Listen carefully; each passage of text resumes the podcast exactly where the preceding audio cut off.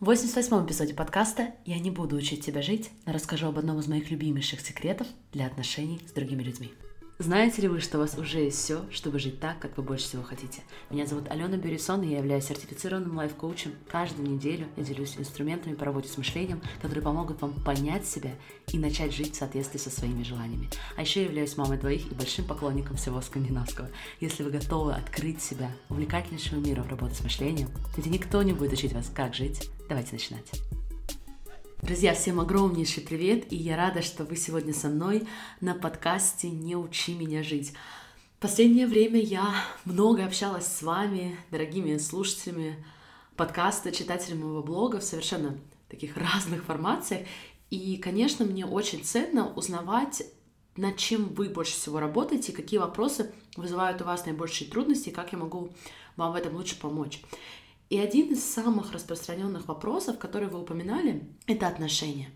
Кстати, многие даже упоминали прям конкретно эпизод четырнадцатый как один из самых запомнившихся и самых любимых.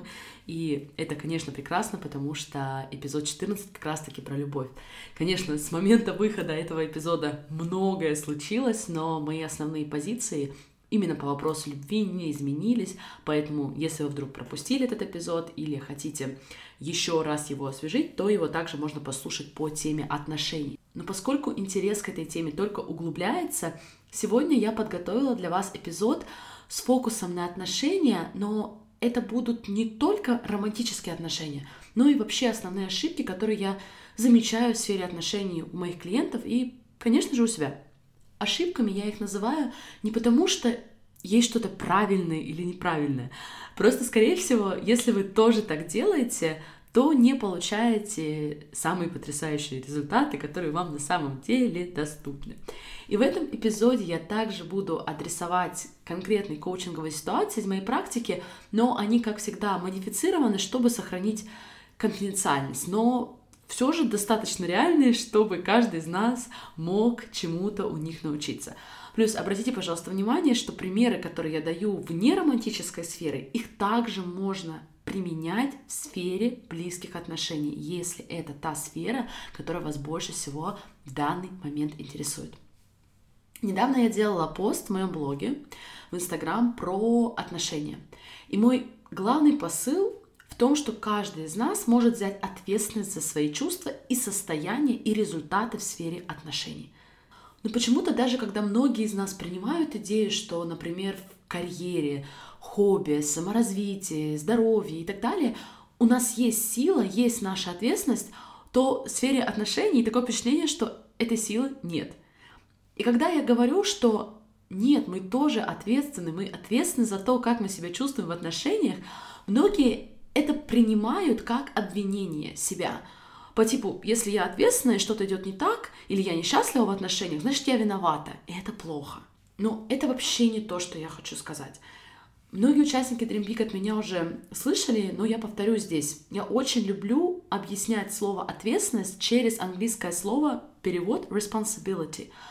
То есть ответственность — это про способность отвечать. Responsibility. Наша способность отвечать, менять, создавать, делать. Это не про причину себя ругать, не принимать и считать виноватой. Значит, мы можем создать эту сферу именно в той форме и с теми эмоциями, как мы больше всего хотим. Когда я принимала на себя ответственность за сферу отношений, это не означает, что я стала ругать и корить себя за то, что я несчастна. Но это значит, что я осознала, что я и только я могу сделать себя счастливой в отношениях, в том числе с помощью моего мышления о них. И это выбор, который мы, кстати, делаем не только тогда, когда у нас нет еще фактических, официальных, романтических отношений, и мы, например, решаем ходить на свидание. Нет, это выбор, который мы делаем на протяжении всей своей жизни. Неважно, сколько лет брака или без него у вас за спиной. И обратите внимание, как вы сейчас говорите о сфере отношений. Те мысли, те предложения, которые вы используете, они делают вас сильнее? Или, напротив, они ставят вас в зависимое положение, лишают вас внутренней силы? Я уже слышу, как кто-то из вас такой: «Алена, ну, круто, конечно, говорить про отношения, но у меня нет отношений. Над чем ты предлагаешь мне тогда работать?» Во-первых, перепроверьте, как это чувствуется. Как чувствуется эта мысль? Потому что это все же ваша мысль. У меня нет отношений — это мысль, в которую мы выбираем верить. И я вам хочу предложить, что это невозможно. Невозможно, что у вас нет отношений. До тех пор, пока мы живем в социуме и окружаем себя людьми в прошлом, настоящем, и будем продолжать это делать в будущем, у нас есть отношения. Потому что отношения — это всего лишь навсего ваши мысли о другом человеке. Ваши отношения с другим человеком — это ваши мысли об этом человеке и его мысли о вас, которые мы, кстати, скорее всего, и не знаем. Поэтому я люблю вообще определять и ограничивать определение отношений как мои мысли о другом человеке.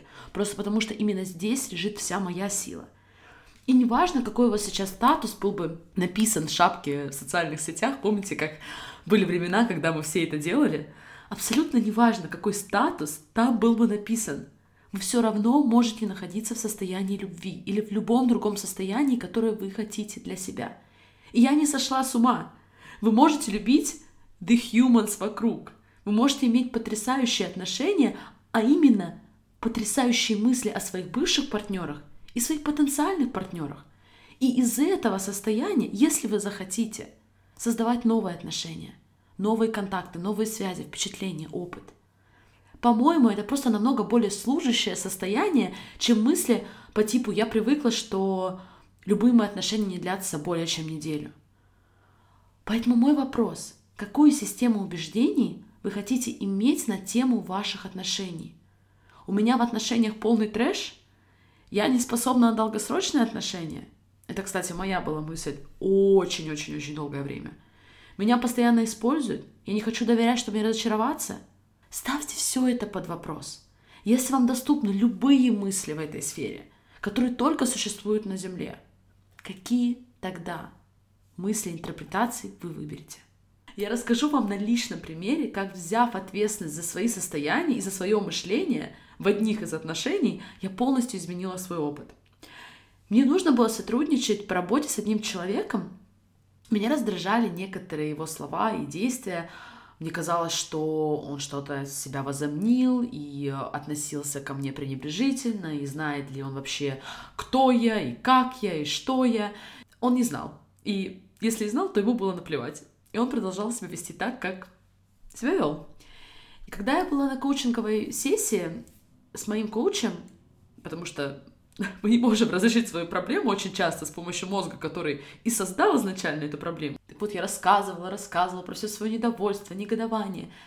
И, прослушав пять минут, как я рассказываю, как все несправедливо, и как он ничего не знает обо мне, и ладно, я прощу ему, потому что у него, наверное, сложности сейчас в жизни и прочее, моя коуч показала мне мою мысль. Мою мысль, в кавычках, мне не нравится, как он обращается со мной. Еще раз, моя мысль была, мне не нравится, как он обращается со мной. Во-первых, я надеюсь, что это, конечно же, не первый эпизод, который вы слушаете, потому что если это так, то, скорее всего, этот первый комментарий вообще не будет иметь для вас смысла. Если же вы давно слушаете подкаст, и особенно если вы в Dream Big, то я хочу обратить ваше внимание, что фраза «мне не нравится, как он обращается со мной» — это наша мысль, то есть это наш выбор. Каким бы объективным и врожденным нам это нравится или не нравится, не казалось бы, все равно мы выбираем думать, что мне не нравится, как он или она обращается со мной. Так вот, для меня в тот момент было достаточно просто разглядеть эту мысль. Я быстро построила модель и поняла, что пока я буду продолжать так думать, пока я буду продолжать думать о том, как мне не нравится, как этот человек со мной обращается, я не смогу отпустить эту ситуацию. Я буду продолжать думать об этом человеке. Я буду пытаться этому человеку что-то доказать. И в этой ситуации мне было очень быстро поменять эту мысль на новую. На безумную мысль, которая может прозвучать очень далеко, но я уже в тот момент верила, что I love the way he treated me. То есть мне очень нравится, как он обращается со мной. Потому что я увидела, что в его обращении ко мне для меня источник роста, для меня источник следующего уровня эмоционального менеджмента. Скажите мне об этом пять лет назад, я бы покрутила пальцем у виска, но оказалось правда полностью обратным. Когда я постоянно говорю себе, что человек не должен себя так со мной вести, что он должен меня больше уважать или что еще бы то ни было, Я постоянно думаю об этом человеке, я конструирую наши разговоры, я думаю, как я должна была что-то сказать иначе, или показать иначе, или доказать иначе. Но когда я изменила мысль на то, что «а мне очень нравится, как человек этот ведет себя со мной», неважно, кто это, коллега или начальник, или сотрудник, когда я поменяла свою мысль на то, что мне очень даже нравится, когда человек ведет по отношению ко мне, я пошла и стала заниматься своими делами, друзья. Этот человек перестал отнимать у меня ментальную энергию. Вы понимаете, что человек никогда у меня не отнимал ментальную энергию, я сама ее отнимала, думая о нем. Но этот шифт вы просто представить не можете, какая нереальная сила у вас появляется, когда мы перестаем думать о том, как другие люди должны себя с нами вести и не ведут. Если бы я понимала, например, это, когда работала в консалтинге или в корпоративной сфере, то из этого состояния было бы намного легче устанавливать границы, говорить свою правду, отстаивать свои интересы. Из состояния любви к этому человеку и в первую очередь к себе. И вообще, когда мы открываем себя возможности любить тех, кого нам любить сложнее всего, потому что нам кажется, что они что-то делают не так, знаете, таких людей, да, это либо, как я уже сказала, ваш начальник, для кого-то это свекровь, для кого-то это соседка, преподаватель. Когда мы открываемся возможности любить этих людей, несмотря ни на что, мы их просто обезоруживаем, в хорошем смысле. Одна из моих клиенток на протяжении долгого-долгого времени занимала публичную должность, была очень видимым человеком, и по поводу ее работы всегда было много мнений. Когда она приняла решение уйти в отставку, ей на смену был назначен ее бывший коллега, с которым у нее были, мягко говоря, напряженные отношения. У нее было очень много мыслей по его поводу, и как он неправильно к ней относится, и разговаривает, и так далее. И вместо того, чтобы праздновать себя, свою потрясающую работу, которую она проделала, она не могла перестать думать о том, как их сейчас будут сравнивать с бывшим коллегой. Что на самом деле она хотела доказать, что он недостоин этой работы, что она тысячу раз лучше. И она находилась в состоянии, которое я называю сравнение и отчаяние. И когда я ее коучила, она меня тоже пыталась убедить, что на самом деле она лучше. Но проблема в том, что даже если бы я с ней согласилась, что да, ты лучше, ей от этого не стало бы лучше, поверьте мне. Она бы не прекратила думать о нем и не прекратила бы сравнивать себя с ним. Потому что мое мнение для нее было бы просто новым нейтральным фактом. И если она находится в состоянии «я неполноценна», потому что чаще всего мы сравниваем именно из этого состояния, мое мнение она бы точно так же оценила через эту призму и продолжила бы сравнивать и отчаиваться. А теперь представьте, если бы вместо этого она стала испытывать теплое чувство любви по отношению к своему коллеге или любое другое теплое чувство, если любовь для вас далека. Кому бы от этого стало лучше? Правильно, только ей.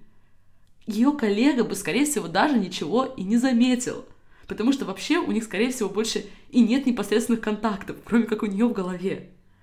Поэтому принимать другого человека, в некоторых случаях даже любить другого человека, это акт, который мы делаем в первую очередь для себя.